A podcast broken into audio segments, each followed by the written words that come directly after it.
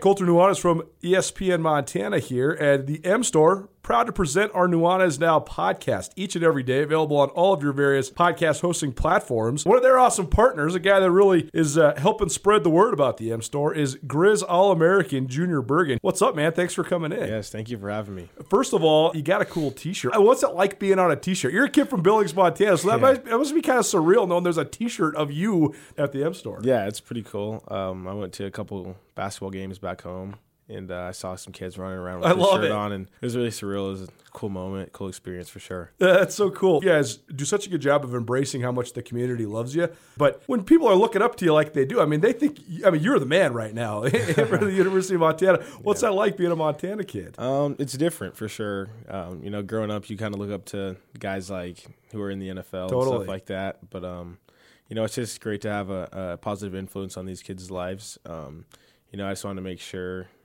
uh, I set the example and lead by example and give them someone to look up to. Go check out the M Store. They're located there at the corner of Higgins and Broadway here in the city of Missoula. And you can also visit anytime online, montanamstore.com. They have all the latest and greatest, a whole bunch of original Grizz gear. And of course, they have Junior Bergen t shirts. Junior Bergen, proud partner with the M Store, as well as us here at uh, ESPN Montana. Thanks for swinging by, man. Yes, sir. Thank you for having me.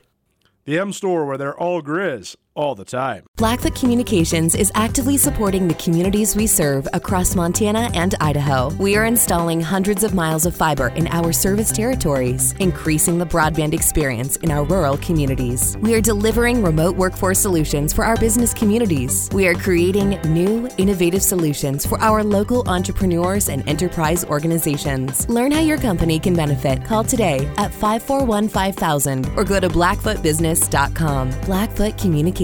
Connect to more.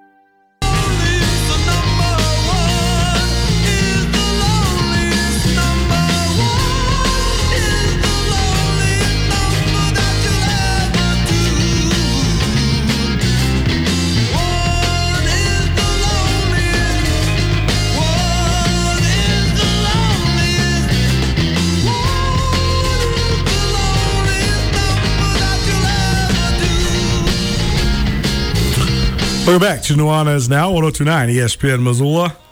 Statewide Television, SWX Montana TV. Happy Tuesday to everybody. I thought it was Wednesday when I introed the show. so got a little excited to give you some wings, but instead we gave you sandwiches. That was just part of the first hour. If you missed anything in the first hour, you can track it down on the podcast. N U A N E Z. That's all you got to search, or just Nuanez Now. You'll find the podcast. Please rate, review, subscribe, all that good stuff. Sean Rainey from SWX Montana was in studio with us to begin the show. We also had Tucker Sargent in for the first segment. Tucker Sargent, University of Montana lacrosse coach. Uh, his team swept North Dakota State over the weekend. Uh, big wins for Grizzly lacrosse, so he broke all that down. We had a nice outside the box conversation about where lacrosse athletes fit in in, in the realm of the greater sporting world. Uh, we also talked a little Bobcat football. You Cats have a spring game on Saturday Sonny Holland Classic. So rapped about that for a little bit, and then also gave our Treasure State stars breaking down some of the best performances from across the state of Montana. Some breaking news here. About to put this on Twitter as well, but I guess I'll articulate it real quick. Three new entries from the Grizz football team into the NCAA transfer portal. Bryson Deming and Braden Deming, couple redshirt juniors. They're twins from Billings West. Bryson is a tight end, and Braden is a defensive lineman. They are both into the portal, as is Trace Letexier. Letexier is a redshirt senior and a former Class B star out of Boulder, Montana. So those three guys all moving on as the Grizz now completed their spring football season. So more on that, uh, SkylineSportsMT.com. Uh, a little later on this evening. No time for that right now, though, because we have to go to the Rangitsch Brothers RV phone line. Time for one of our favorite segments. We do this every other Tuesday. Now we're finally back on track. Now that I've been back in the saddle here, it is a business angle with Justin Angle from the University of Montana Business School. And Justin, thanks so much for being with us, my man. How you doing? I'm doing well today. How are you doing, Colter? Very good. It, uh, it's good to have you, especially when I am riding solo, because I hate talking to myself, but I love talking to uh, educated and smart guys like you. So tell me this: I know that you are. Uh, a professor at the university, but also a big sports fan, particularly of the university's team. So, have you been following all the spring action that's, that's been going on? Because right now it seems like pretty much every sport that there is that can be played at Montana, besides basketball, is being played right now. I know it's just great to see you know our student athletes kind of getting after it. I think that's the biggest uh, kind of takeaway for me. I mean, I was not at either of the, the home football games, but just kind of being on campus. I was in my office Saturday afternoon, um, right around when the game let out. And it's just wonderful to kind of get a glimpse of what a college campus kind of should feel like. People walking around wearing their Grizz gear, happy after a win, students soaking up the college experience. I mean, that, that was kind of special to be around. And, uh, you know, hopefully a, a sign that things are, are going to be even more uh, exciting in the fall. When it comes to that element, I know I know you probably can't reveal and or confirm too much, but does it feel like uh, as as maybe we move towards this upcoming fall semester, which in terms of the return of football first and foremost, but a lot of other factors, seems like it's going to be one of both paramount importance, but also maybe some enthusiasm around the University of Montana campus. But does it feel like Montana's getting back on track, just in terms of you know tr- trying to uh, right the enrollment woes of the last several years? You know, I think so. And I, you know, let's take let's go back to before COVID. I mean, I think of a lot of a lot of the leading indicators for the the 2021 academic year were, were quite good until it looked like you know the shutdown was going to continue into the fall, and then higher education in general just got got um, got hit pretty hard, as we've talked about. But at that point, you know, it looked like some of the enrollment indicators were really good, and the enrollment indicators we have for this coming fall, I, I, think, are are are quite positive. You know, and I'm not sort of officially read into any of this data, um, but just looking around, you know, you see a lot of popular press about increased demand for higher education in general, and then if you look at kind of the you know the COVID migration, if you want, if you will, you know people have figured out that Missoula is a desirable place to be, whether they're coming here for remote work or whether they're coming here to study. You know, I think there has been an influx into into our state, into our city, and those all um, indicate you know are strong indicators for for enrollment. Beyond that, you know, I think one thing that is a um, that's kind of a side benefit or you know a silver lining of the COVID experience has been, you know, institutions aren't really built to change fast. Yet uh, last spring we had to change really quickly. We all had to adapt to, to, to COVID and remote learning and innovating and how we package and deliver our curriculum. And um, that's going to have enduring benefits in creating a more agile university that's more poised to respond to the needs of students, the needs of employers, um, and other constituencies. So, yeah, I'm pretty bullish on the future. And, you know, maybe it's just because the sun is out, but, um, yeah, being positive is, uh, know, I think it's a little contagious at the moment. It's amazing how uh, after six to eight months of straight gray, what a little sunshine will do for your optimistic attitude. No question about it. Justin Angle joining us here on Nuanez. Now it's a business angle presented by Blackfoot Communications. Do this uh, every other Tuesday here on 1029 ESPN Missoula. Let's talk a little bit about some of the uh, transpirings in the wide world of sports. One thing that we don't have the, on the outline, but I wanted to ask you about this, Justin, is uh, Alex Rodriguez, uh, former incredibly lucrative and uh, well earning, and if not for steroids uh, implications, Hall of Fame shortstop. He has now purchased um, big shares in both the Minnesota Timberwolves and the Minnesota Lynx. So, is, is, is, this a story you've tracked? And if so, what are your thoughts? Well, I mean, I think it's of a piece with something we talked about. Um, you know, a few weeks ago, LeBron James kind of taking uh, part ownership of the, the ownership group that owns the Red Sox and several other properties. And there was a story out um, just this morning. Dwyane Wade has taken ownership of a, of a pro franchise as well. So, you know, I think we're seeing athletes moving into ownership of franchises and.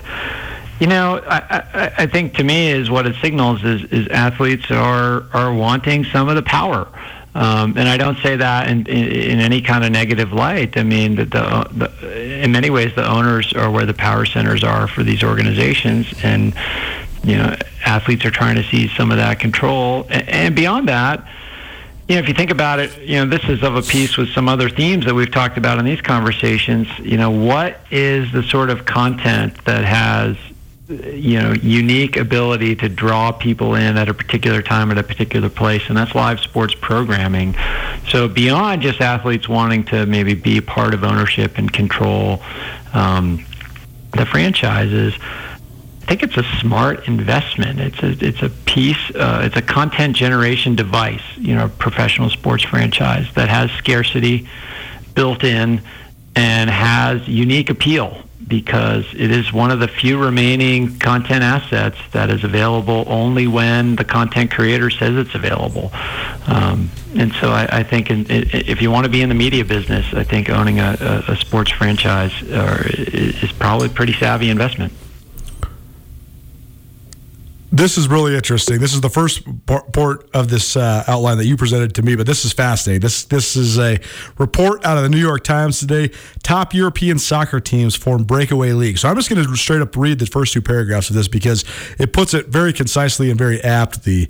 And if you don't know the only franchises on planet Earth that are sports franchises that are worth more than NFL franchises are these big time European soccer franchises. These are multi billion dollar franchises. Their asset value is just unbelievable, beyond comprehension, honestly, blowing away any American sport by a long shot. So, this is a dateline from London. A dozen of the world's richest and most storied soccer clubs on Sunday announced they had formed a breakaway European club competition that would, if it comes to fruition, upend the structures, economics, and relationships that have bound soccer for nearly a century.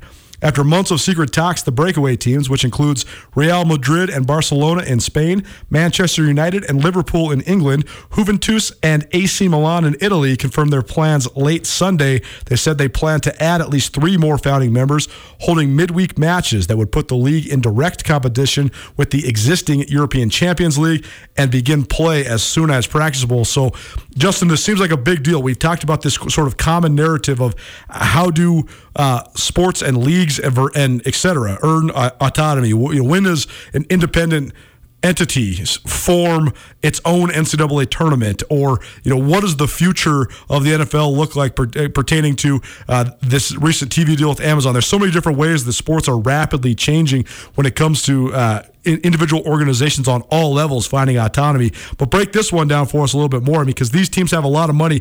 What are the advantages and disadvantages of these teams maybe going independent and breaking away from the European Champions League?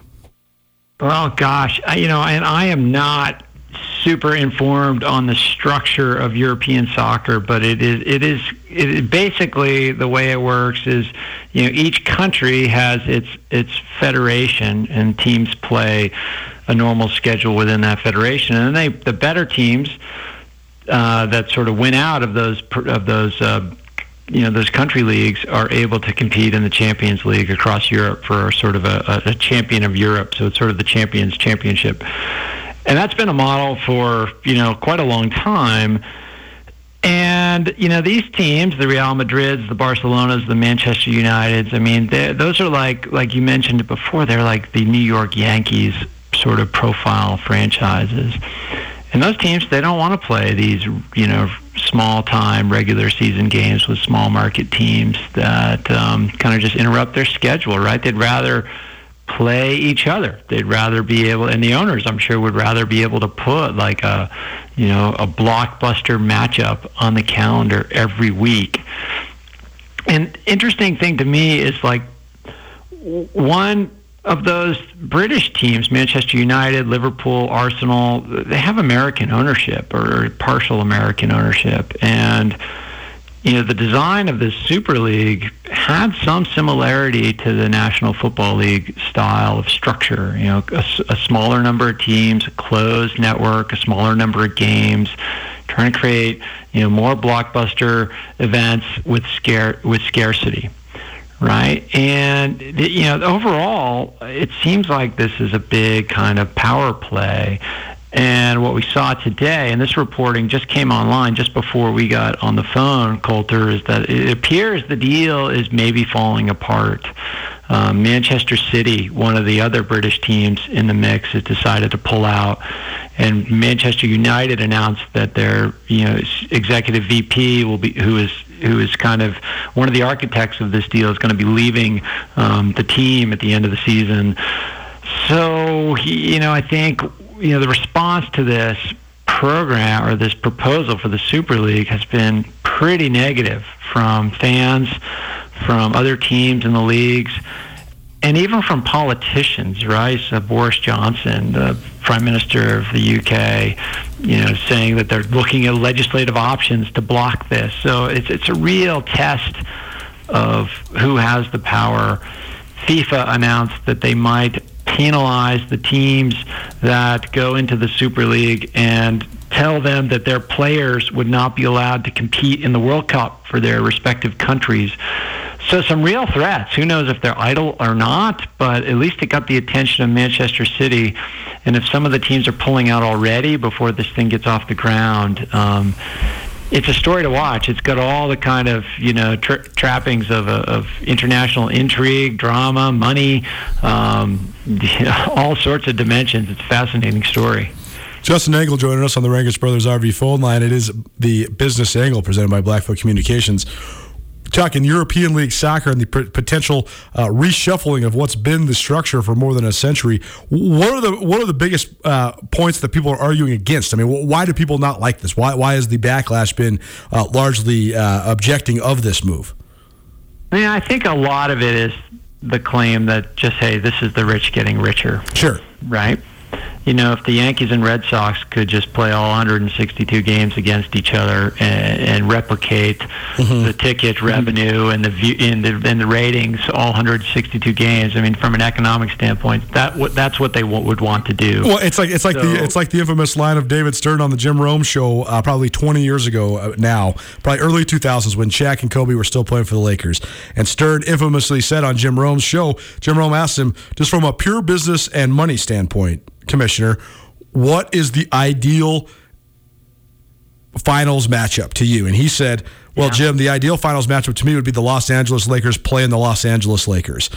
and so that's a, you're exactly right. Red Sox, Yankees, 162 times a year. From a business standpoint, it's what you'd want. Yeah. And so these teams, you know, they, they maybe looked at it like a power grab, a money grab. You know, it's it's a, it's a test of – Uh, you know where the power is in, in, football. I mean, I mentioned before, like there's this kind of alphabet soup of acronyms of governing bodies running the show here, and you know it seems pretty diffuse. And then you take this Super League of 12 teams, 12 teams that have the best players in the world and the biggest budgets and the most fans, and it was an effort to kind of concentrate power and really kind of you know, like I said before, make each game a blockbuster, but really kind of set the terms for how, you know, just set, set the field such in a way that they don't have to play with the little guys if they don't want to. But it seems like not only did the little guys sort of fight back, but the, the, the traditional power structures, um, the governments and uh, FIFA and some of the other players just decided, no, we're not going to let these teams leave, and there's going to be consequence. And you know, I saw images of like you know protesters outside of team headquarters. You know, much like we saw during the. Um, during the you know the the uh, what was it the I can't remember the name of the protest, but the ones for on Wall Street years ago, right? Fighting the hedge fund managers or whatever it is. So I, I you know I think the public and the fan base was like, no, we can only take so much of the rich getting richer. Justin Angle joining us. That's a business angle presented by Blackfoot Communications we don't have time to get in the streaming stuff because we do have to get out here in a second. We'll wrap back around sure. with this uh, this explosion, or I guess at least uptick in streaming of Major League Baseball games on MLB TV. Uh, it seems like the, the conversion to streaming has made it more accessible. I think there's probably fantasy baseball and gambling elements to this surge as well. But before we let you go, Justin, we've talked a lot about a lot of different things in terms of um, the financial world, and, and there was this interesting overlay between sports, social media, finance, and uh, cryptocurrency, and as well as the stock market, when we had the uh, the entire uh, phenomenon with GameStop. Well, now we have another financial phenomenon going that is sort of has a similar overlay as well in terms of uh, influencers, particularly guys that are in the sporting world, uh, maybe at least having a say in the explosion of cryptocurrencies, particularly Dogecoin. So, what do you know about the Doge and uh, how, how, empty or full uh, is this uh, sudden rise of this recently non existent and now suddenly surging cryptocurrency?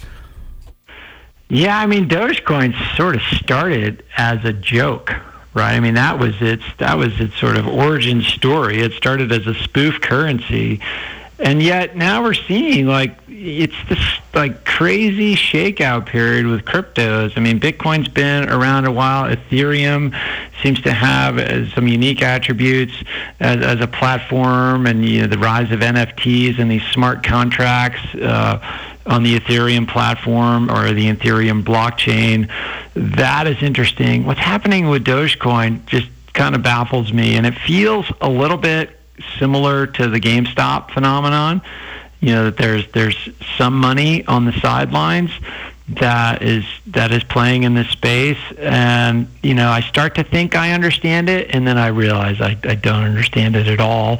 Um, and it's such an interesting time because it's you know I think people are there's a lot of money floating around in the economy. Um, for a variety of reasons. You know, the asset prices in so many classes, whether it's housing or stocks or bonds, are, are way up, and that creates a lot of wealth for a concentrated seg- segment of the population. And some people might think that this, this, this asset inflation over the last several years is, is unsustainable in the traditional investment areas, and they're trying to diversify into others. Um, some people might just have money to play with and are, and are, getting speculative in other domains. But yeah, what's going on with cryptos is, is kind of baffling. Um, I start to try to get into it to understand it. When I say get into it, not with my own with my, own money. I'm not. I'm not yet there. But um, you know, once I start to get a little close to it, I, my brain starts to hurt, and that either tells me that you know this is kind of fake news or that there's something really smart here happening that I need to learn more about. I'm not quite sure which it is. well, maybe we'll have a more clear view of it here uh, when we circle back around later on this month. But Justin, Indeed. A pleasure as always. Tell people uh, you uh, not only come on this show every other uh, Tuesday, but you also have a whole bunch of other multimedia content, particularly podcasts, to consume. So, a uh, new angle podcast, something that's been going for quite some time. What's cooking on a new angle? Yeah, a new angle. Today we dropped an episode I, I quite like with legendary climber, high mountain climber Mark Synnott. Um, he has a new book out called The Third Pole, which um, is an account of he and his colleagues' attempt to find the body of Sandy Irvine, who was one of, who was George Mallory's partner on the 1924 Everest expedition. So Mark climbed Everest, searched for the body, and they were trying to search for the camera to document if those two men who were never seen again actually made it to the summit. Uh, it's a riveting book. We had a great conversation.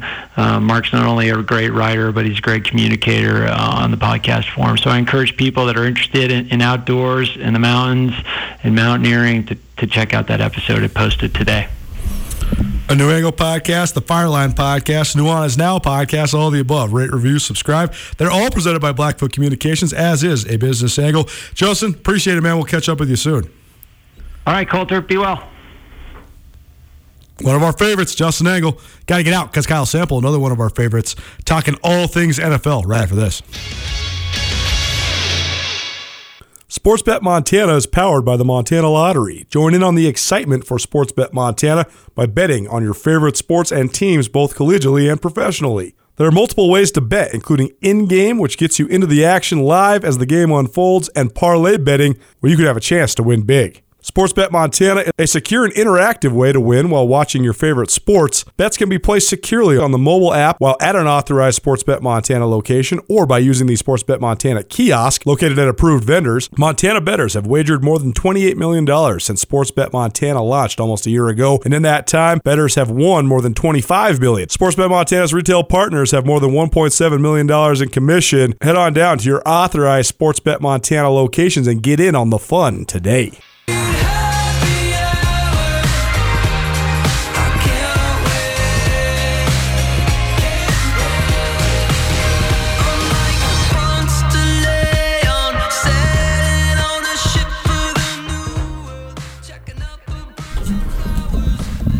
Happy Tuesday, everybody. Maybe you have a happy hour in your future. Maybe you're on your way.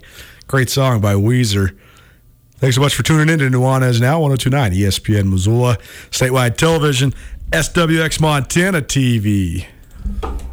So many reasons why golf is the best adult activity, or one of, at least, certainly. But one of them is you get to hang out with your buddies in the beautiful Montana outdoors I know it's sort of contained. It's not like being in the wilderness, but you get to talk and chat and hash things out, get some ideas, banter, discourse. Important parts of our society. And that's what we were doing on Sunday. And that's why we're here at the Missoula Broadcasting Studios uh, in the uh, the darkness of the night, but laying down some tracks for uh, this upcoming week. Kyle Sample joining me, Colter Nuanez, here on Nuanez Now, 1029 ESPN Missoula. Maybe you're watching in statewide TV, SWX Montana TV. If you're looking at an empty studio, it's because we recorded this a little bit earlier on this week. But there was just a lot of things that we talked about on the course, and we just thought, well, we should just go have uh, a radio conversation about this.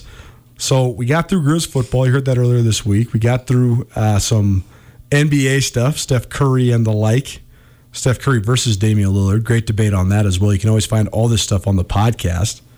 Podcast available on 1029ESPN.com. Just click on the podcast tab or any of your podcast platforms, N U A N E Z, to search that.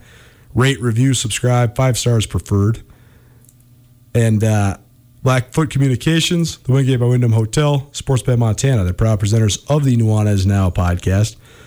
But one more thing, Sam, I wanted to get uh, rapping about a little bit is the San Francisco 49ers. And I know it's funny because I have a couple, I have kind of this stable of, of guest hosts now that come on and, and hang out with us and, and talk all things sports.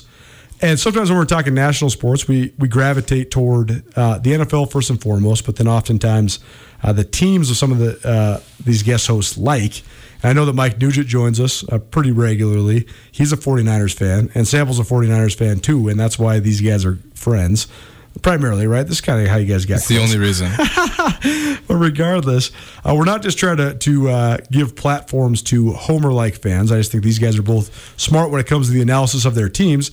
But more importantly, we're not just talking about the 49ers because Sample likes the 49ers. We're talking about the 49ers because right now, I think the 49ers have the most interesting position uh, in the upcoming NFL draft. They are going to be the domino that pushes everything over. It seems pretty apparent that, well, I, I think it's a guarantee that Trevor Lawrence is going to Jacksonville with the number one pick.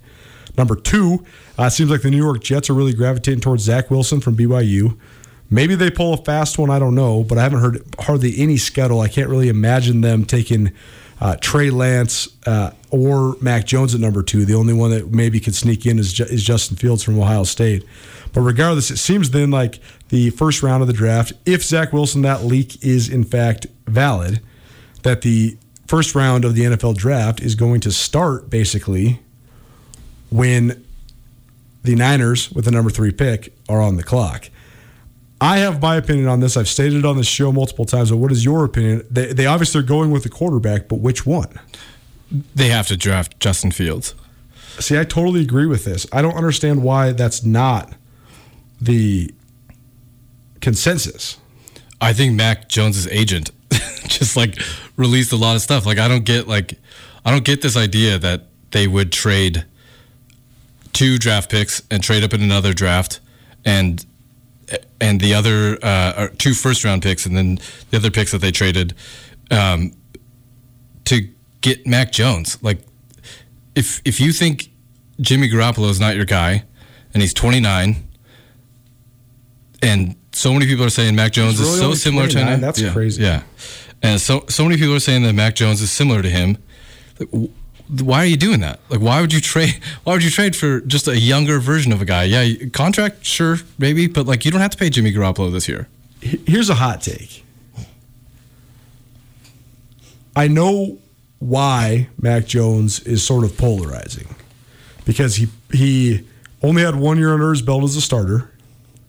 He played on an offense at Alabama where, quite literally, the guys that were his skill player personnel are. Uh, all three like NFL caliber starter guys, like pretty much right out the gates. Like I think that Najee Harris will absolutely just at least be in the mix. Uh, you know, one or two, like Jonathan Taylor was this year for the Colts before Marlon Mack got hurt. You know, in the mix for a lot of carries, 150 plus carries right away. And uh, what's the receiver's name? What's the scheme receiver's name? DeVonta DeVonta Smith, Smith and Jaylen Waddle. And Jaylen Waddle. I think both those guys are absolutely bare minimum in the rotation for an NFL team straight out the gate and, and likely Starters. top top three or, or, even top two. They, they are. and, and so it, it, this is a. It, it used to be completely invalid to say that oh this college team could beat this NFL team or this guy had better personnel, whatever. But th- it is true that Mac Jones will likely have better personnel in the NFL. Excuse me, he had better personnel at Alabama than he will his first year in the NFL, depending on where he goes. That wouldn't be the case in, in San Francisco, although I do think those receivers are both better than uh, all but Deebo Samuel for the 49ers. Uh, th- I mean, those guys, right? Like, wouldn't Smith? I mean, and Aiyuk is, Wa- Aiyuk is nuts, but I, Aiyuk is good, good for sure. But like, if they got one of those two Alabama receivers, right, both those guys would start for the, the 49ers, or they'd be they're being their top three, right? yeah, yeah, yeah. So, so I mean, that's that's what I'm getting at. So, but my my hot take is that I think the Mac Jones is better than Jimmy Garoppolo. I think he has a, a much higher ceiling. I just don't know. I just don't get it. Like, I just don't know how people say. I just don't know how you evaluate Mac Jones. So okay, so let's let's talk about this. It is what it is, but how do we get to the point in analyzing quarterbacks coming out of college where it used to be if you were the quarterback of the national championship team that had one of the 10 most prolific offenses in the history of college football, that there was no way you could be anything but like a top 10 pick and, and you there's no way you could be sort of I mean this Mac Jones truly based on all the hype and, and not just the recent bias but the last year or so Mac Jones is objectively the fifth quarterback in this draft. He's the fifth quarterback in the first round. He's only recently moved into the same conversation as Fields or Trey Lance, but fifth. But so what happened in the NFL? What happened in the evaluation process to make it so that the guy who threw for a million yards was a finalist for the Heisman, was on the national championship team, is, not you know a consensus top ten pick? You're talking about Mac Jones? Mac Jones, yes. I mean, I maybe he's just not like that talented. Maybe he's not. Like I, I don't know. I'm not a talent evaluator, but like maybe he doesn't have the arm that you're looking for. He seems like he's very accurate, but uh, I don't know. It's hard to evaluate a guy when you have that much talent around you. Like It is. I'm not going to say he's Ken Dorsey, but was Ken Dorsey any good? Yeah, but like when you watch Ken Dorsey and Craig Krenzel and those Ken, guys, Ken Dorsey didn't have an arm at all. No, right. Like Mac Jones is freaking spinning it, man. Like Mac Jones throws a good ball. He throws a good ball, but I don't see how you trade that much stuff for Mac Jones if you think he's like just a little bit better than Jimmy Garoppolo. Like you could talk about ceiling and all this stuff, but Justin Fields, what he can do on a field is so much better and like does a lot of things in the 49ers offense that just makes him so difficult to defend. Nuanez now, 1029 ESPN Missoula. Kyle Sample joining me, Colter Nuanez in studio. And that brings me back around to what I've been ranting about for weeks now is that I think there's this semi new, uh, within the last 10 or maybe even like six to eight years, new phenomenon where you can watch every game. Everybody has all this film out there. A lot of these quarterbacks coming out of high school are super developed and super, super advanced in their ability to run schemes. So you do have guys like Fields who, you know, commits to Georgia, goes there, and then transfers to Ohio State. He's a starter as a redshirt freshman. You got guys like Justin Herbert who break into the starting lineup as a freshman, and they can handle it. And then all of a sudden they become three and four year starters. And ironically, because of that, it's why we tear them down. There was this whole narrative of, of Justin Herbert twofold. One, he's a system guy. He's running this Oregon, you know, spread where he doesn't have to make any reads. Part of that's true, but that's also why when he got to the NFL, he was even better because his his best attributes are throwing on the run, being in the pocket, being a big, strong guy who's athletic. He didn't have to do that in Oregon because it was just one, two, three, check down, whatever. You just had it open at all times. But then there was also this narrative around Herbert that he can't win big games. He he folds in big moments. Well, my argument always is he went to a variety of big games, so that in itself should be taken as a, a, a tribute to him. Uh, that should be a, a plus in his scouting factor. And it's the same thing with Fields. Like Fields, I think threw 50 touchdowns, 50 plus touchdowns, and two interceptions two seasons ago. And then this year, he was like, quote unquote, more pedestrian, but he was like 40 and 8 or whatever. And so then because of that, then there's more knocks on him than than hype. And I just I don't I don't get it because I think that he himself I mean, who does he remind you of? Because I really don't even think he has an NFL comp because he has certain elements of other guys, but he's he's bigger than most mobile guys. He throws it really well. He's athletic, and I, I just think, and, and he's been the dude. He knows how to handle the spotlight because he's been the dude since he was in high school. So I, I just don't get what the knock is. I mean, I just don't get how people forgot that he threw six touchdowns against Clemson in the college football playoff like less than three months ago. Yeah, I, I mean, I'm, I don't know the comparison. I, you're right. He has like a lot of elements of other quarterbacks. I don't. I don't. There isn't somebody who like jumps out at me, honestly. But Right. like I follow 49ers Twitter, and it is like, it is crazy to watch the narratives change. Like, uh, we're getting Deshaun Watson. No, we're not. We're we're trading for Mac Jones. Uh, Justin Fields isn't good enough. Justin Fields is our guy. Uh, Trey Lance might be our guy. Like, I just think it's the NFL draft. Like, they just need storylines. If you watch, Sure. like, get up in the morning, That's like, sure. what they talk about is like, what are you talking about? Did you guys just like, we're like, oh, we have to fill a show, so like, let's just create something, Create controversy. Like, yes, create controversy. Let's talk about how uh, Justin Fields doesn't get through his progressions. Well, I'm sorry, like he didn't always have to get through his progressions at Ohio State. But when he did, I, I think the numbers show that he had like the highest rating of any of these quarterbacks when he moved on to his second, third, or fourth progression. Like Right. these these narratives are just like created by these morning shows, I think, that just need something to talk about because they're on every day for two to three hours. It's so true. Like there's this narrative that emerged where uh, he has he has he struggles when he's not throwing from a clean pocket, and then they show film of him playing against Alabama and Clemson, and it's like, well, okay, you're playing against the you are. It's so tiered now where when you're playing Alabama and Clemson. You actually are playing against mostly NFL guys, so that's the best film, and that's my whole argument. Is like a guy like Zach Wilson, he has some impressive film. He has some impressive talent, some impressive intangibles. But I was trying to articulate this on the show last week. BYU's offensive line is so much better than the level that they're playing at. So he's throwing from a clean pocket all the time. And so it's very hard to analyze because he, transitionally, he's not going to have that dominant of an offensive line. I'm not saying BYU's offensive line is better than any NFL offensive line. In fact, it's not. It's, just so much better than the competition. BYU's offensive line, which has two guys that are, I think, are going to be top 100 picks, going against Wyoming, is totally and utterly different than Ohio State going against Alabama, who has three like top 50 picks on the defensive front. You know what I'm saying? Right. You get to see him. You get to see Justin Fields make off-schedule throws. That's important in the NFL because you're going to make off-schedule throws a lot. Your feet are not going to always be set. You're going to have to readjust or whatever. That's exactly why You Herbert took that a the lot league by Yeah, storm, right? Yeah, yeah, he did that a lot. Um, like Fields is just like he does that a lot. Like he runs out of the pocket. He has to reset his feet all the time. He's super athletic. I just think he fits into the 49ers offense so much. And like these people who are detractors of him, right? They get a point to, oh, well, he didn't light up Indiana. Indiana's pretty good. Indiana's oh, he didn't. Oh, he didn't sure. line up uh, Northwestern. Northwestern has two pros in their secondary, right? Like maybe he didn't make great adjustments throughout that game, but it's one game, and so they just point to this game, and I was just like, well, he didn't do that. Mac Jones, like, I'm sorry, Missouri is just not good. Like, Sure. wh- who did he face?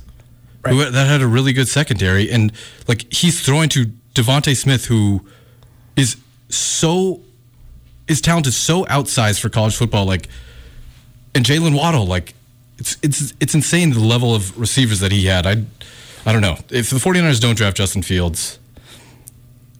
Kyle Shanahan has a lot of pressure on him. Like he could, he could get fired. Nuanez now 1029 ESPN Missoula, statewide television, SWX Montana TV. Do you watch those coaching clinic videos on Twitter? Nick Saban does them sometimes. Yeah, I watched the one where he told a really funny story about his uh, his wife and Oh, who his wife dated. It was hilarious. Interesting.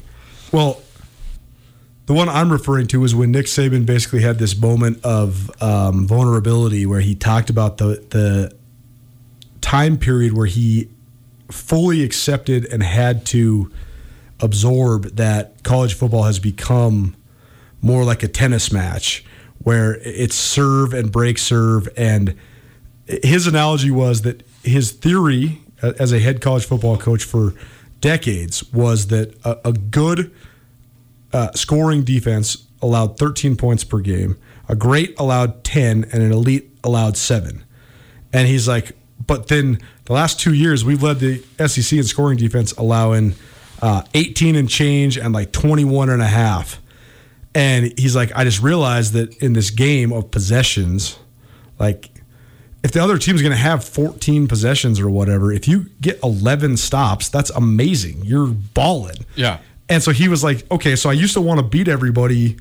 Basically, his, his dream score was like 28 or 31 to 7. That was like his dream. And now he's like, Sounds like Bobby Hauck Right, and now and now it's and Hauck has had this similar evolution where you know Hauck used to beat every want to beat everybody like 31-17 and now it's more like uh, 42 to 21. And Saban said the same thing. Like I, I realized that it, the name of the game it, it has to be scoring because of the rules and because of the RPO elements. Like now you got guys blocking downfield, you can throw right behind them, and I think that's the at the same time hardest analysis about a guy like Mac Jones is that Alabama has the best athletes, they got the best offensive line, but they're also the most well coached. They have the best offense, and so even if he's throwing for a million yards, four fifths of them are are just on straight up pull it and throw it easy because because mm-hmm. DeVonta Smith is open. Mm-hmm. Yeah, you couldn't. There isn't a college football team when those when those guys were together. There isn't a college football team that could defend those receivers. I mean, there may not be many NFL secondaries that could line up against those sure. receivers and do that, especially when you have Najee Harris in the backfield and you could run like play action stuff and like all the RPO things that they would do in their offense. Like that's incredibly difficult to defend, right? I mean, they just had a, a perfect system that I mean, they it's pretty much impossible at this point. it's impossible. They had a perfect system that kept opening up for him throughout the season. Todd McShay tells a really good story about it. Um, and yeah, he he had to put the ball on these guys, and he did. But in the NFL, I don't know, and I just don't think he's as good as Justin Fields. Like Justin Fields is to me the he's to me the clear number two. I don't think I think so, Zach too. Wilson is as good as him. I, I just think that the the NFL has has gotten broken to a certain extent, but I think it's also revelatory about the differences in front offices. And that's one thing I would tell you about the 49ers is I think they have a great front office. I think they have uh, organizational stability. And so I think that they most likely will make the right choice. I think whatever choice they actually come down to make, I think you trust Shanahan to make it a good choice no matter what, even if it is Mac Jones. But regardless, um, I, I just think that some organizations are just flat dumb and they want to they fall in love with the new shiny toy. Like mm-hmm. again zach wilson has good upside but he also has tremendous bust potential. Like this new shiny toy thing is so interesting and we've seen so many guys over the last 10 maybe 12 years The world may have slowed down, but it didn't stop. If you're back on the road and traveling to Missoula, we invite you to give Missoula's Wingate a try. We love our regular corporate guests and offer fantastic service, great year round rates, and clean and comfortable rooms that will keep you coming back. While you're here, you can rack up the Wyndham Rewards points for free nights or airline miles. And starting in July, you can release some steam in our newly expanded fitness room. The team at Missoula's Wingate would love to make you feel at home they get this buzz and then become Mitch Trubisky mm-hmm. and are signing one year deals to be backup quarterbacks. Like, it, it, I don't know. To me, I just think that there's so much bust potential. So I would always go with the guy who has been really good, especially when he's on an, a, an elite national level, too. I mean, Fields has played in multiple college football playoffs and played against multiple top two, three teams. Right. I kind of want to just make fun of what we're doing here a little bit and like trying to project this stuff. And then at a national level, all these guys who are like, the 49ers are taking Mac Jones. It's certainly happening. The 49ers are taking him. There is one consistent thing that's happened since Lynch and Shanahan took over, and that is that nobody nationally has ever been able to project what the 49ers are doing. Like, nobody saw them trading for Garoppolo. Nobody saw them doing what they did in the draft last year. Nobody saw them trading Buckner. Like, there's so many things that the 49ers do where they just do not like leak things. They don't give the stuff out. So it's like, where is this information coming from? And that's something that doesn't like sports fans don't really talk about a lot. Um, because we just want to talk about who's going to be drafted, who's good, who's bad. But like, how is this information being disseminated? Like, it is changing week to week. Like, how did Mac Jones go from probably bottom of the first round ish to the number three pick where everyone is like certain he's taking him, right? Like, Totally. the the the the just like sort of investigation of how these messages are created and how um, where they're coming from is fascinating to me because nobody knows. Nobody has really any clue what is going to happen. So like, were agents talking about it? Were were teams just saying something to like give a guy uh, a higher stock? Like, how these things happen and to watch how these things happen throughout like the last two months leading up to the draft, I think is is one of the things that should get talked about more often, but doesn't get talked about because it's just not like sexy conversation. 1029 ESPN Missoula, SWX Montana Television, or you can watch Around the Planet Earth on the live stream, 1029ESPN.com. Just click on the Listen Live tab and you will find the stream. What you just said was is so fascinating to me because I think that this is a really undertold portion of, of pro sports. Organizational stability, and then how does that lead to leaks or lack thereof? I think that the leaks, especially as you yourself a recovered print journalist, and me myself still a uh, an addicted print journalist, uh, you're always looking for the leak. You're always looking for somebody that's going to talk to you. And the more unstable the organization might be, the more leaks are coming out of it. You just mentioned a great point. No one ever knows what the 49ers are doing, but a lot of times people are talking about what they might be doing, and almost always the narrative is wrong. So, my question for you is do you think that perhaps this Mac Jones narrative has leaked because it's a false leak? They're just trying to throw people off the trail. I don't. I really don't think it's coming from the 49ers. I, I don't think Kyle Shanahan just doesn't strike me as the kind of guy who's like, "Hey, we need to dupe everybody." He's he strikes me as the kind of guy like, even though he like his offense is kind of like that, right? Like he mixes things up and he like disguises things and things like that. But their strategy as a as a as an organization, him and John Lynch don't strike me as those kind of guys. I think they're like, we're going to figure out what we're going to do. We're not going to talk about it, but we don't need to throw people off the scent. And especially as where where they are in the draft, right? Like nobody's trading ahead of them. So it doesn't matter what they say they're going to do, who they're going to draft. That's not changing what the Jaguars and the Jets are doing. And Denver's not jumping ahead of them. Nobody's jumping ahead of them. So they don't need to say anything. So I don't think they need to throw anybody off. What I think is happening is that uh, you get paid on a scale, right? As a first round draft pick. The higher you get drafted, the high, the more you get paid. And when your client, which is the player, gets drafted higher, the agent makes more money. I think they're Mac Jones's agents are trying to drive up his stock so he gets uh, drafted higher by saying that the 49ers, who Kyle Shanahan is, he's not done a great job at developing quarterbacks, but he's supposed to be like a quarterback, supposed to be an offensive identifier, right? And a, and a great schemer. Maybe a team is like, oh, did we not did we not fully evaluate him correctly if if this guy thinks he's that? So like maybe Denver panics, jumps up to the four, Right. and Mac Jones all of a sudden gets goes from pay, being paid two million dollars a year to eight million dollars a year, and that agent goes from making a smaller amount to more. I think I think a lot of these leaks are are driven by that. Is it possible that we see all five of these quarterbacks go in the first half of the first round? Absolutely, yeah. I don't think that's wise. I think that's another another example of how franchises, like you said, see the shiny object. Yep. Uh, they're like, oh, we can get a quarterback. We don't have the patience of waiting a year, even though we could definitely wait a year and get a quarterback like Sam Howell from North Carolina, but we're not going to do that. So we're just going to draft a guy. Um, the other part of this, I just think it's hilarious that um, a lot of these journalists that you follow on Twitter, especially just beat reporters, will take this stuff and like run with it. Like this this this notion that as a journalist you have to get this out there quickly to be considered like legitimate or whatever instead of being accurate first and then like hedging on this. Like don't maybe it's not accurate. Don't report it. Like but they all are like the Niners are taking Mac Jones. Even Schefter did it.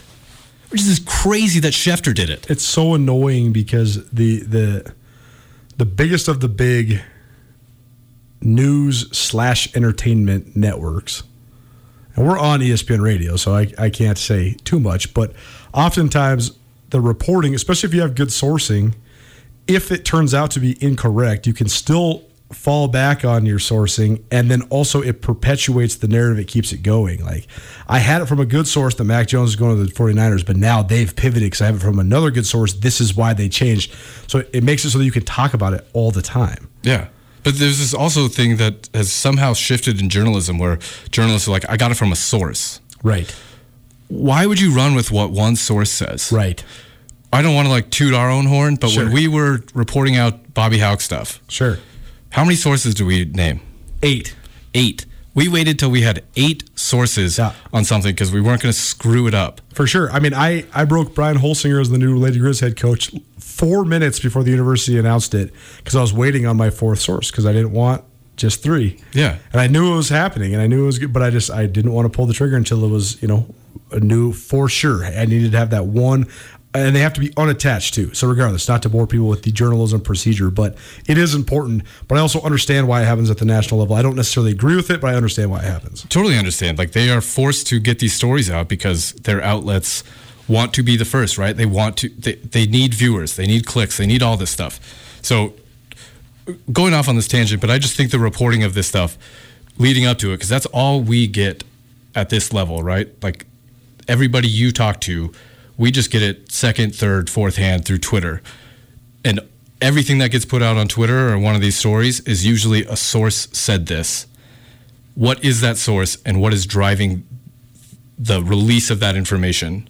And just like the thing that sounds crazy to me is that Mac Jones is the third pick in the NFL draft. Like I was listening to a, a podcast with Bill Simmons and uh, Warren Sharp. He's the guy who works for the Ringer, and they kept being like, the Patriots could draft Justin Fields.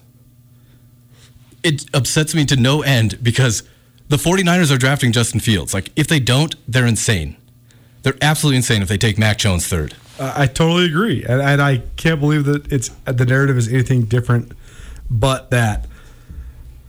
It's been awesome. Nuanez now 1029 ESPN Missoula. Kyle Sample joining me, Colter Nuanez, talking a variety of things on a Sunday night and uh, loading us up for the week. Thanks for swinging by, man. This has been really fun. Thanks for having me.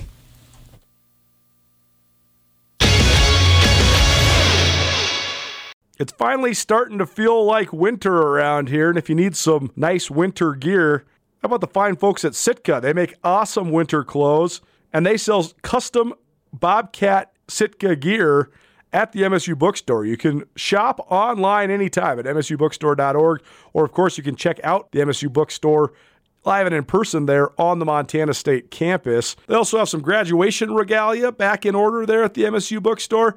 They have an awesome American Indian Council selection as well. Visit on campus anytime you need blue and gold, or visit online anytime, anywhere. MSUbookstore.org. MSU Bookstore, your best place for blue and gold on game day or any other day, located there on the Montana State campus.